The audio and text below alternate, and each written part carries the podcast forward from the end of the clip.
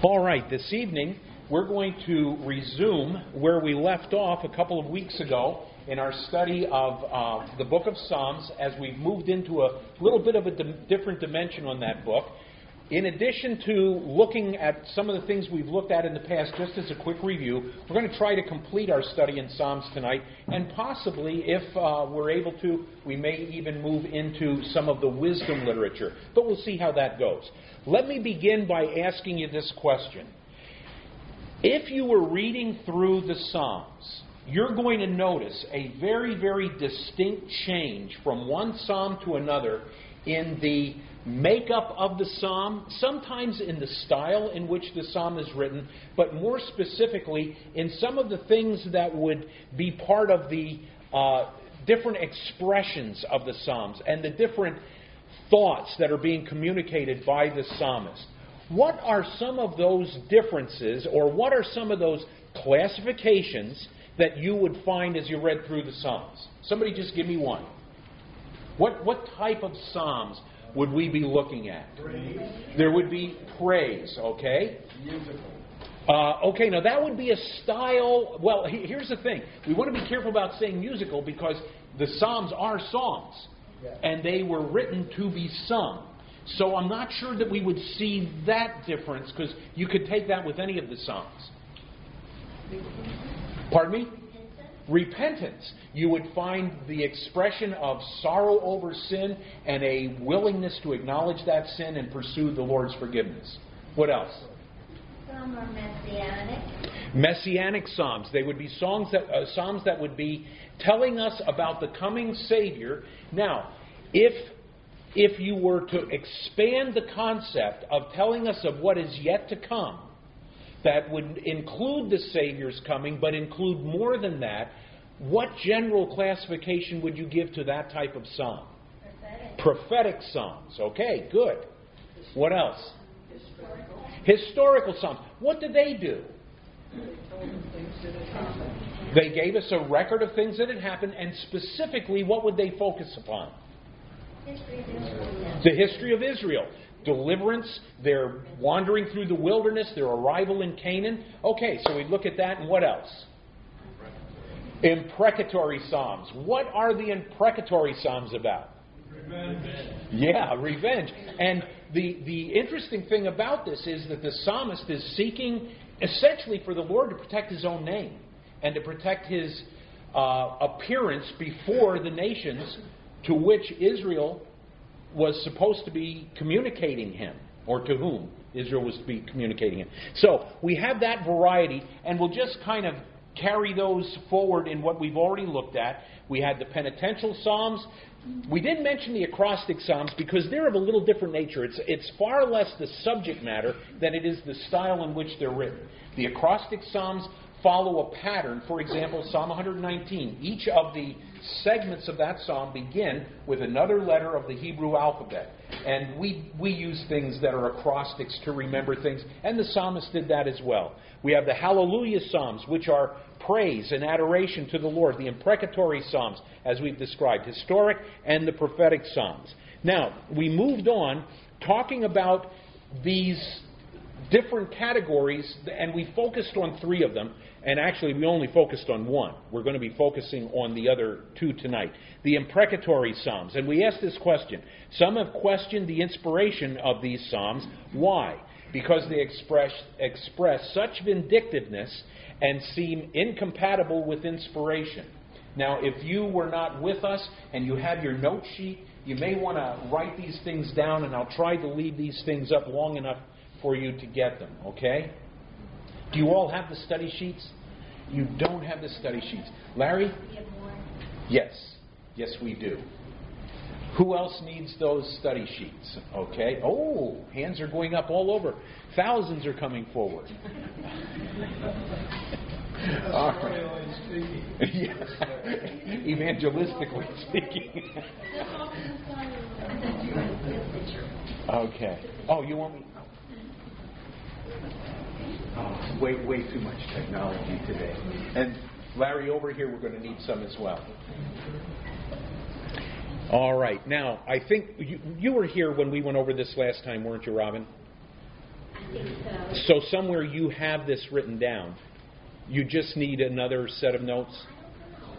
Well, this is the, I know we've been in that, uh, the, the Bible study at night. Yeah. I just been to one. Oh, okay. All right. Then you, you weren't here. I, I didn't want to run on if you need to write all this down.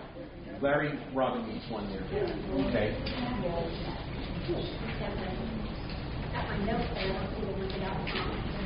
Okay. There is. Well, we. ah, you're welcome. Boy. no, I know. See, I'm going to have to take George's perspective on this and start writing down who's here and who's not so I can remember. All right. Because they express such strong vindictiveness and seem incompatible with inspiration. All right? Um, if you don't have that, we'll, we'll give you a chance afterwards to get that. The next question that arises is essentially a comment. Now, this one's rather long, obviously. He reveals the thoughts of men as they, are as they express the agony of their hearts and sought vengeance on their enemies. Sometimes the vengeance was sought to protect God's honor. Also, the psalmist is asking God to take vengeance. He is not taking it into his own hands. And I think that that is, I I guess you'd call it the redeeming grace of the, the imprecatory Psalms. The, the very fact that the psalmist is not saying, here is what I am going to do to those who have hurt me, here is what I'm going to get from them. He's saying, Lord, this is what they have done. I'm asking you to bring them down because of what they've done. I'm asking you to do what the Word tells us. Vengeance is mine, I will repay, says the Lord. And so that is consistent with what the, the psalmist does. Now, having said that, we want to move on into the next category, and I believe we did not get into this at all. Is that correct? Okay. So we're moving now into the next category, which are the historic Psalms. And for our purposes, to understand what's going on, about 21 of the Psalms that are written are specifically written as part of the recounting of Israel's history. About 21 Psalms definitely refer to the history of Israel from the time of Moses to the days of the restoration. And then we can divide those down.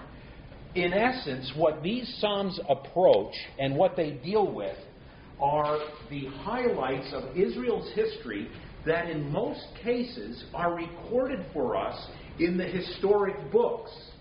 Then the psalmists rewrite some of the events that took place. And what's interesting about what they rewrite is this there will often be little segments that where there where there were little holes in the story you will find other information that help put things together.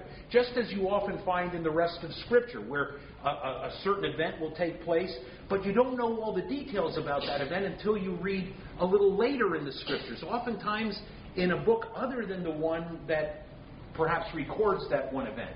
So there is a filling of information along the way. It's almost like the Gospels in the sense that one of the Gospels will record uh, specific events in Jesus' life, particularly the synoptics. They will run very parallel to each other Matthew, Mark, and Luke. But then John will give us information that fills in gaps along the way. Well, the Psalms do that. And you'll find that a lot of the information that's given will re- be referring to three specific eras of time in Israel's history. There is a breakdown that deals, first of all, with the period of time from the children of Israel leaving Egypt through their wilderness wanderings, through the conquering of Canaan, all the way up through the period of the judges. So, in essence, in the first dimension of, the, of these historic Psalms, you're going to find a pretty long segment, uh, historically speaking, in, in years of Israel's history. And we include, or I should say, they would include the Exodus, the wilderness wanderings, settlement in Canaan, and the time of the judges.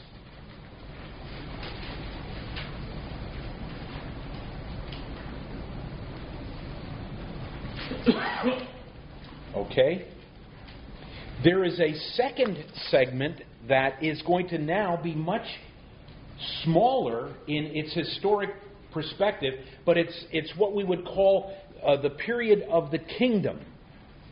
The period of the kingdom relates to personal crises or experiences of David. And we're familiar with a lot of uh, these Psalms simply because we often get the idea that David wrote all the Psalms, but you, you, all know that he didn't. David didn't write all the Psalms, but he wrote many of them. And a lot of what he records involves the events of his life and what took place during this monarchy. Prior to this, the theocratic period, when Israel was under the leadership of God Himself until they clamored for a king, then there was this period of the kingdom which began with Saul and then carried through right up until the time of the Babylonian captivity, which occurred in the year 586 BC. Okay. Edith, write that down, okay? All right. Yes, Rick. You, you need to give some of us slower people a little more accommodations.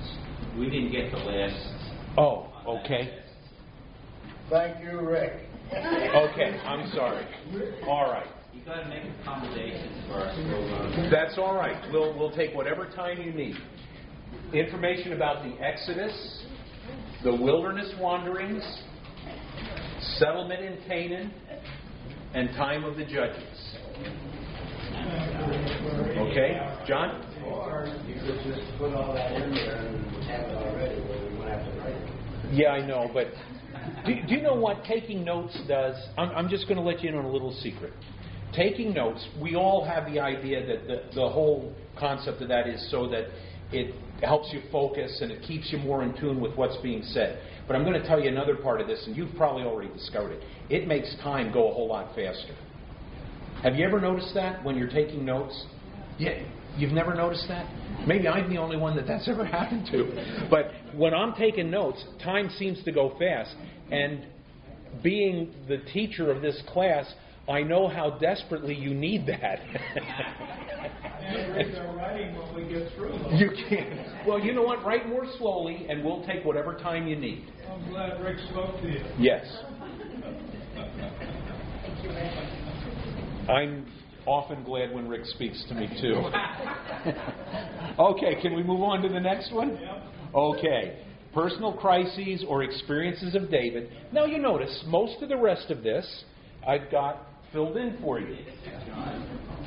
When we look at the Psalms, you are going to see some very distinct themes arise. Obviously, in the theocratic Psalms, it's going to be dealing with the issues related to God's oversight of Israel prior to the establishment of the kingdom. But once the kingdom is established, now we get into some very personal issues. And they're going to deal with things such as this. When David was being persecuted by Saul, there are Psalms specifically for that. If you want to just write these down behind that, uh, Psalm 7,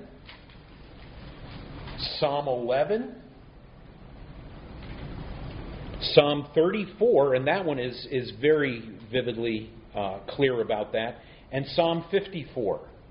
Those would, would be some of the Psalms that deal with David's having to deal with the persecution that um, Saul brought upon him. David wrote about his coming to the throne. And, and you're aware that there was a great deal of intrigue and a great deal of drama surrounding David's coming to the throne. And we often see David's coming to the throne as a singular event.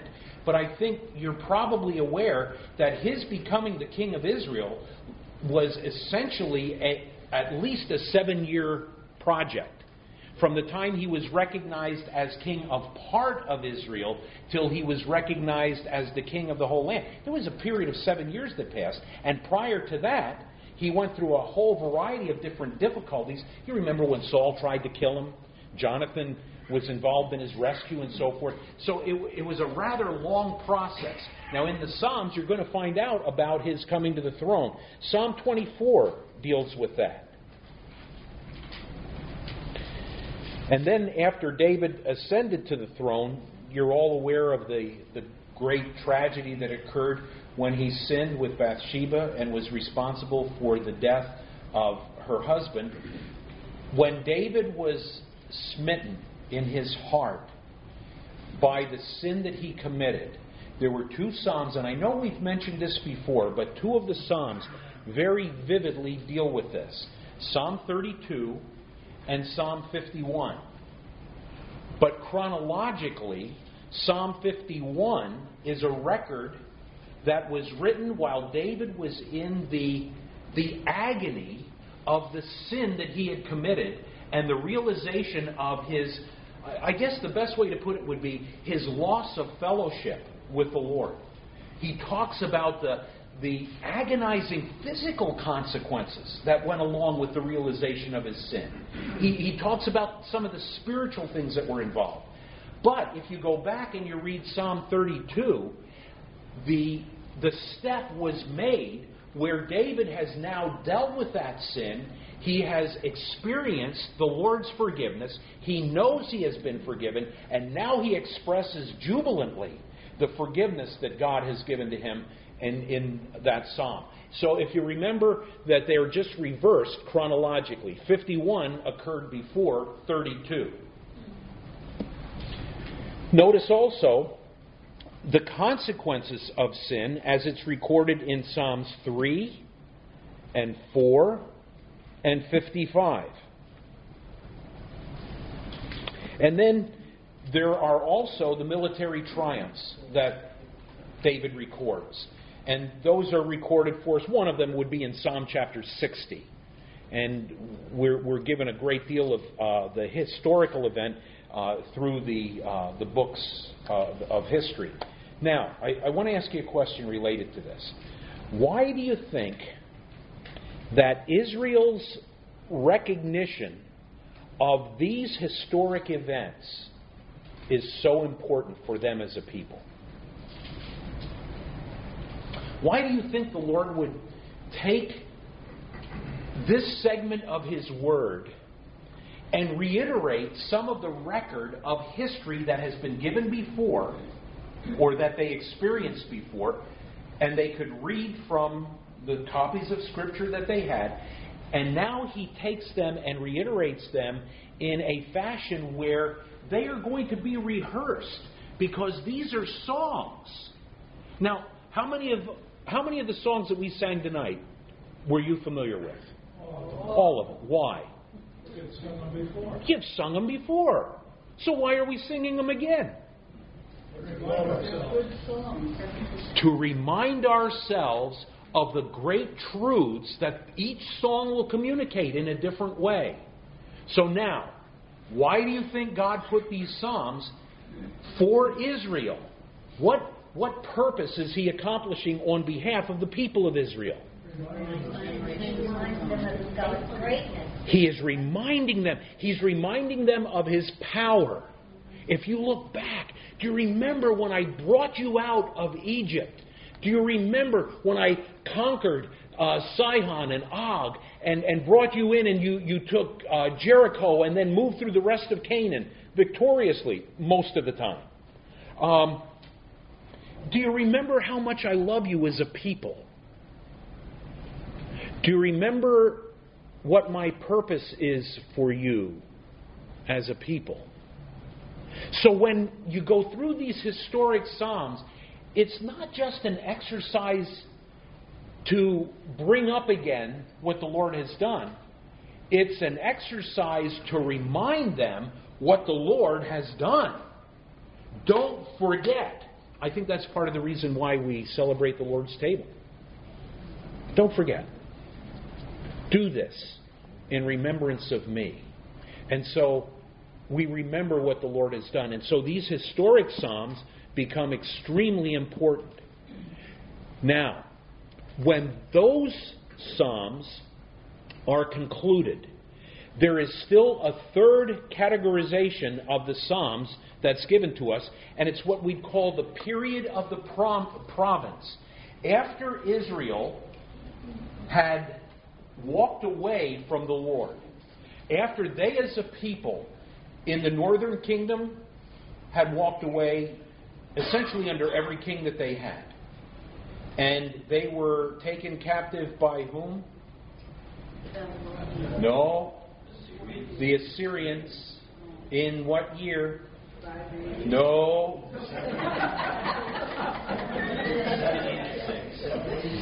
722 BC. okay, listen. I want you all to take one of these pieces of paper, write down the northern kingdoms taken captive by Assyria in 722 BC. The southern kingdom lasted longer because in their succession of kings, there were some godly kings who encouraged the people to return to the Lord, and there were revivals. I, we would put the, the terminology as a spiritual revival that took place in Israel on some occasions.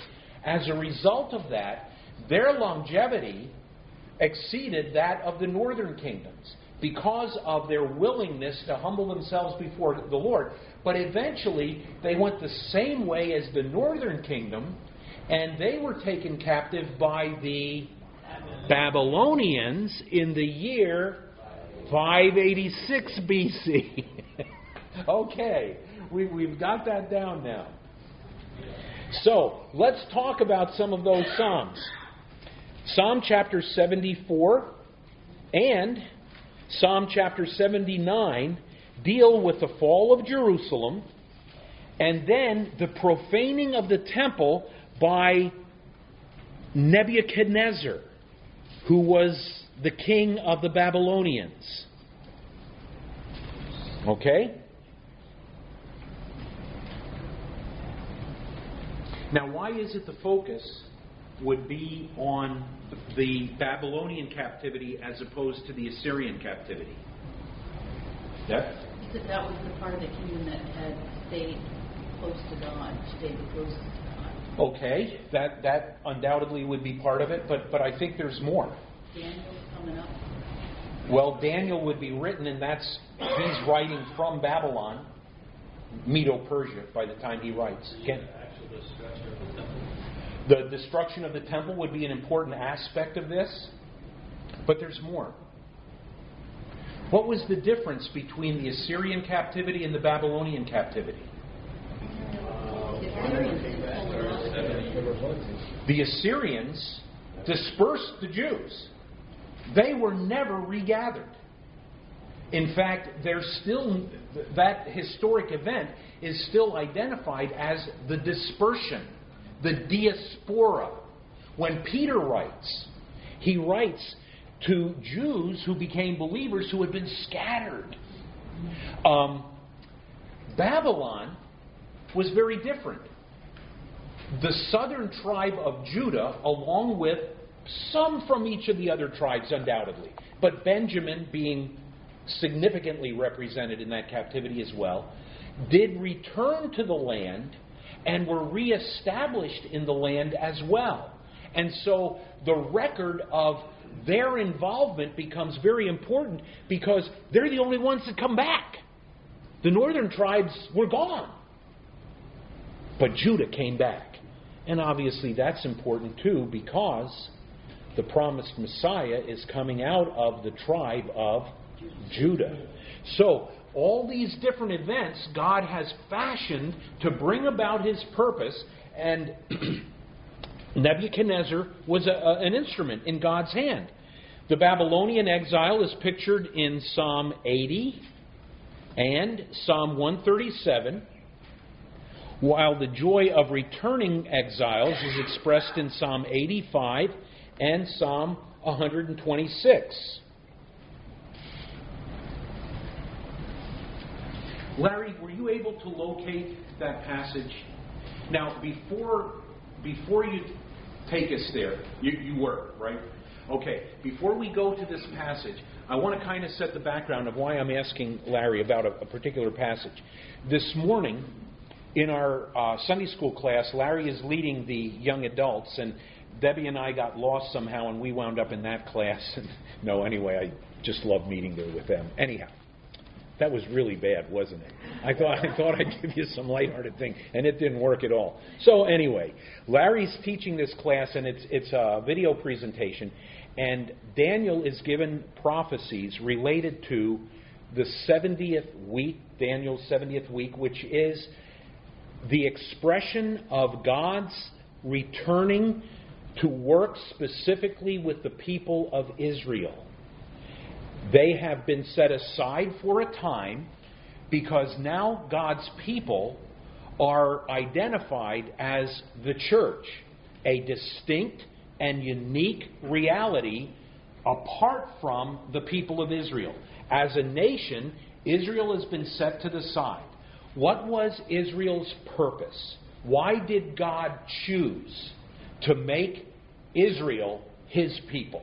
And you remember that when we refer to Israel, we're talking about the descendants of Jacob, whose name was changed to Israel, and then any descendant from him is referred to as the children of Israel. We now recognize them as a nation, the Israelites, the, the nation of Israel. What was God's intent for them when he set them aside as a people? To show himself to the world. They were going to be the light. The world was, was consumed with paganism, with worship of multiple false deities, with humanism. And Israel was set apart for the purpose of showing who the one true God was. Some of the time they succeeded in doing that, but a good portion of the time they failed. And the final failure came when, as a people, they crucified the Messiah, whom God had promised from the time of Eden, and then reiterated his promise in much more detail as Abraham was set apart.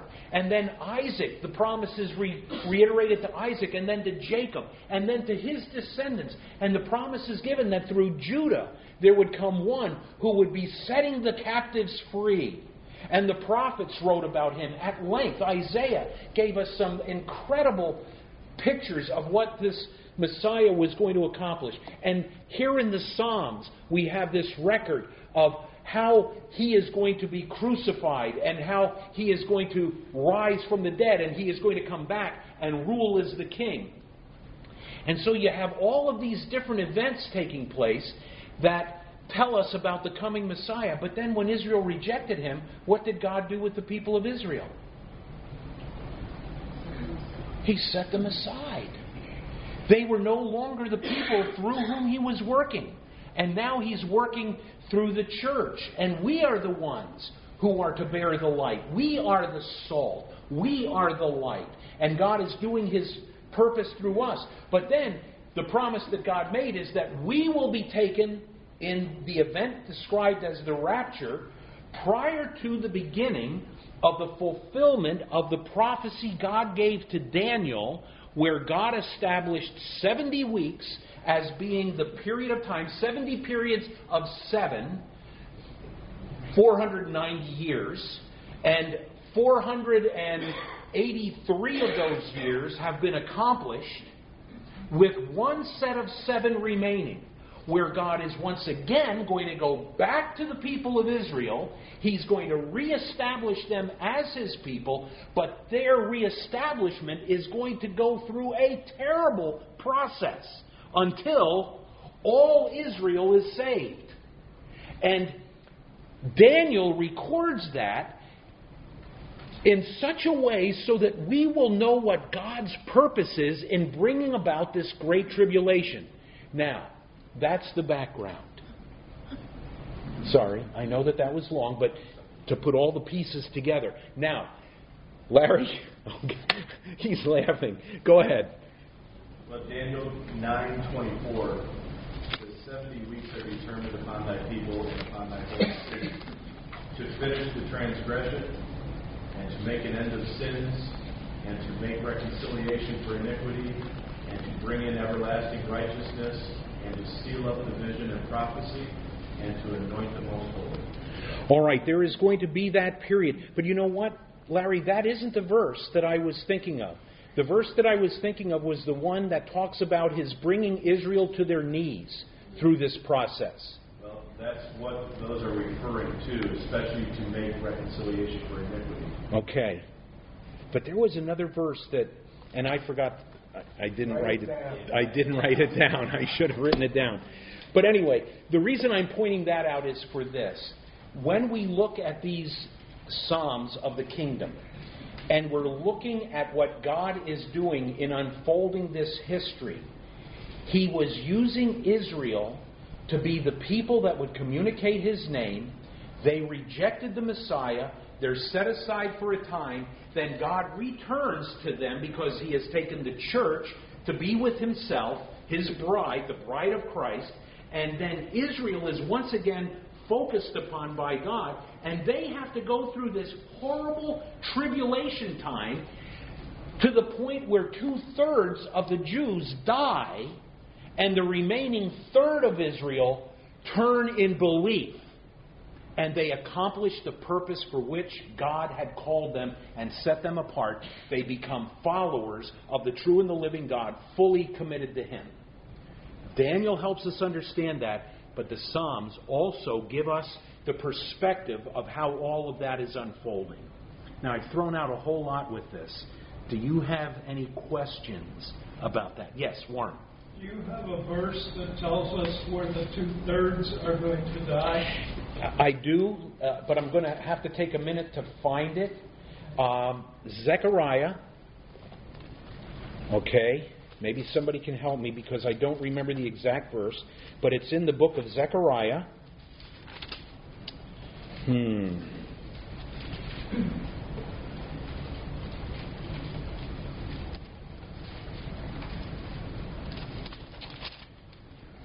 Okay. I know some of you are going to keep looking at this when we go on here in a second, but I think it's around the eighth or ninth chapter. Chapter 13, verse 8. Oh, that's it. Chapter 13, verse 8. Yes. And it shall come to pass in all the land, says the Lord, that two thirds in it shall be cut off and die, but one third shall be left in it. I will bring the one third through the fire, will refine them as silver is refined, and test them as gold is tested. They will call on my name, and I will answer them. I will say, This is my people, and each one will say, The Lord is my God. Thank you. You're welcome, and thank you for whoever located that. Bob, thank you. Um, that, I believe, is the fulfillment of what the Apostle Paul said when he wrote his parenthesis in the book of Romans. You know, chapters 9, 10, and 11 in the book of Romans takes people's attention back to Israel and what God's purpose is for them. And then Paul makes this statement and then all Israel will be saved. Not that all Jews that ever lived will be saved, but all those that are alive at the end of the tribulation, that third that remains, they'll be saved. Okay? Great question. Thank you. What do you think of a Holocaust? Oh, it's going to be. Uh, thank the Lord we're not here. Any, any other questions? All right, if not, let me just try. I, I realize that our time is up, but let me just try to finish this last segment, if I may, okay? And then we can move on into another section. The third category that we'll just look at briefly are what are called the prophetical Psalms. A great portion of these Psalms are messianic. In other words, they were written for the purpose of communicating truths about the coming Messiah. Now, there's one that I left off of here, and you're going to have to add this before number one. Okay? So it's not in the notes, but just write this down. They deal with our Savior's betrayal. I should have had that in, and for some reason I failed to put that in the notes.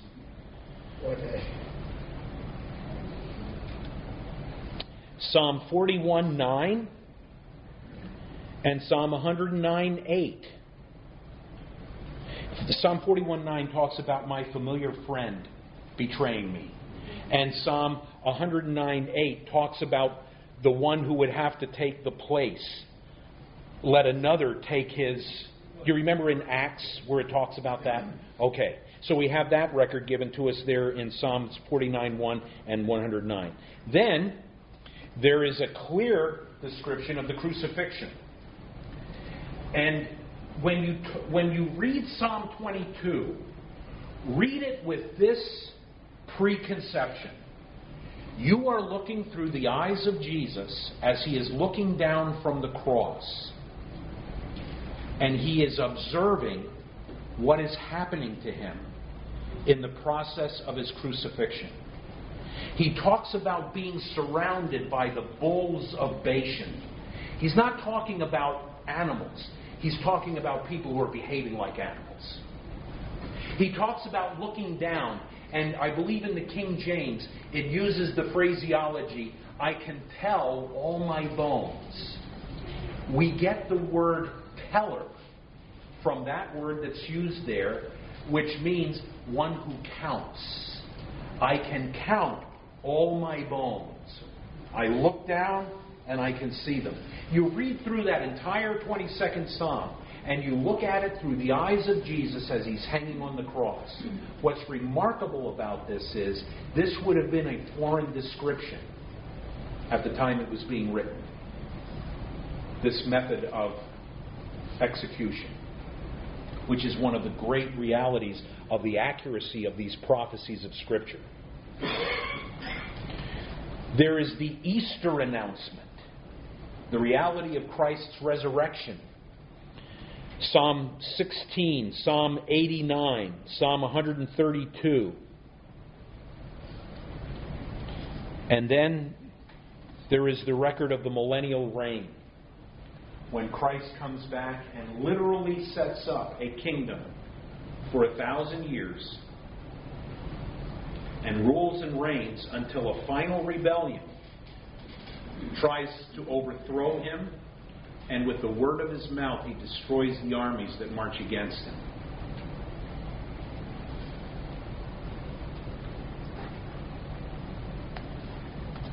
Both Israel and Jerusalem are subjects of nearly a dozen Psalms. The Psalms are appropriate today to express the Christian's prayer and praise and are most valuable for spiritual enrichment. On that last phrase, I just want to caution us in this regard because I know this is really difficult. Do you all understand the difference between applying what the Scripture says and embracing as a direct statement to us what the Scripture says. That's not a great way to put this. There were things that were said in the Scriptures that were specifically directed to the person reading or the one who was being spoken to, where God gave a specific promise, He gave a specific instruction, and it's all important for our edification, for our understanding.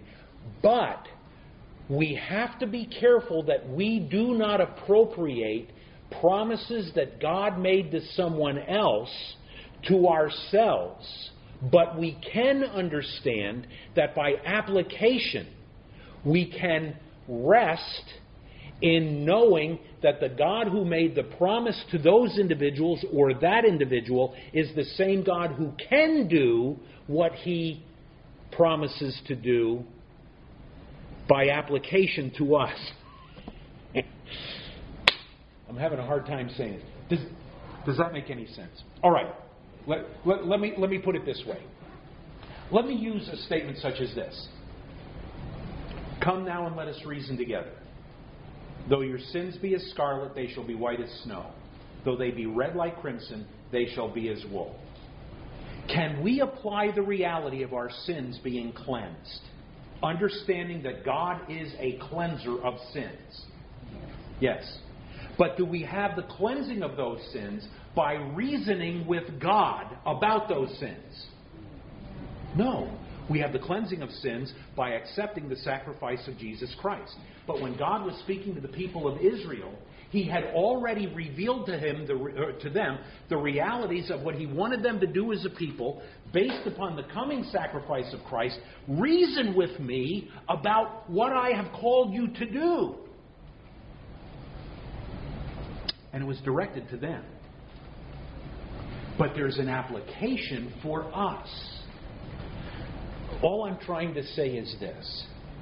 It is often very, very easy for us to take a specific promise from the Scriptures and act as if God made that promise to me. And then people become discouraged because God doesn't seem to follow through.